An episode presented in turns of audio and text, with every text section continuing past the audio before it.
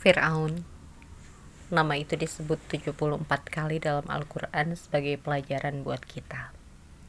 Dia seorang pemimpin yang memiliki segalanya, kuasa Mesir di tangannya sepenuhnya, beserta jutaan tentara dan proyek-proyek infrastruktur yang tiada bandingannya.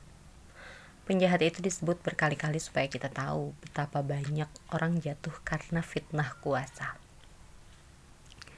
Namun, di sisinya ada satu tokoh yang membuat kita takjub dengan keberaniannya untuk melakukan perubahan bahkan di tengah istana sang diktator. Asiyah binti Muzahim, istri Fir'aun sendiri memutuskan untuk beriman pada Allah dengan segala konsekuensinya. Sebab ia tahu mana yang benar. Namun yang membedakannya dengan yang lain adalah ia meyakini kebenaran itu dan hidupnya ia curahkan demi merealisasikannya ketauhidan. Ia tahu bahwa keadaan begitu menjepit, orang-orang di sekitarnya menghantui dengan teror dan ancaman. Dan suaminya sendiri adalah manusia terzalim di muka bumi kala itu. Namun lagi-lagi, begitulah perubahan datang dengan determinasi, keyakinan utuh, dan keberanian. Akhirnya kita mengenang abadi Asiyah dalam bait suci At-Tahrim yang indah dan Allah membuat perumpamaan bagi orang-orang yang beriman. Istri Fir'aun ketika dia berkata, Ya Tuhanku, bangunkanlah untukku sebuah rumah di sisimu dalam surga dan selamatkanlah aku dari Fir'aun dan perbuatannya. Dan selamatkanlah aku dari kaum yang tolim. No excuse.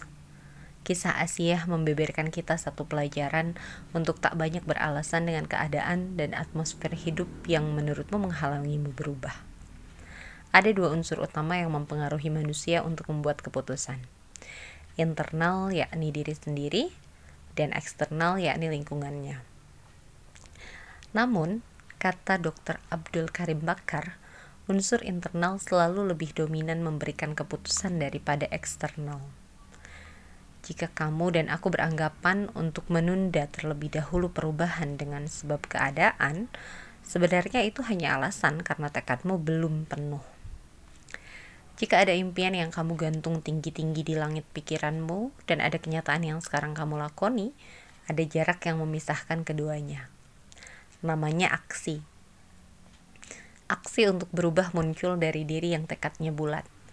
Dan tekad yang teguh, juga kebeningan batin yang jernih akan membuat kamu alergi dengan alasan-alasan. Tujuannya baku, mimpinya jelas dan terang, caranya mencapainya lah yang fleksibel bukan kebalikannya. Orang yang suka beralasan biasanya cara hidupnya datar dan tujuannya berubah-ubah. Tapi orang yang no excuse tujuannya baku dan ia bisa berdinamika menemukan cara-cara baru untuk survive. Dan Asia, wanita inspirasi Qurani itu jadi salah satu model utama buat kita. Lawannya Fir'aun loh,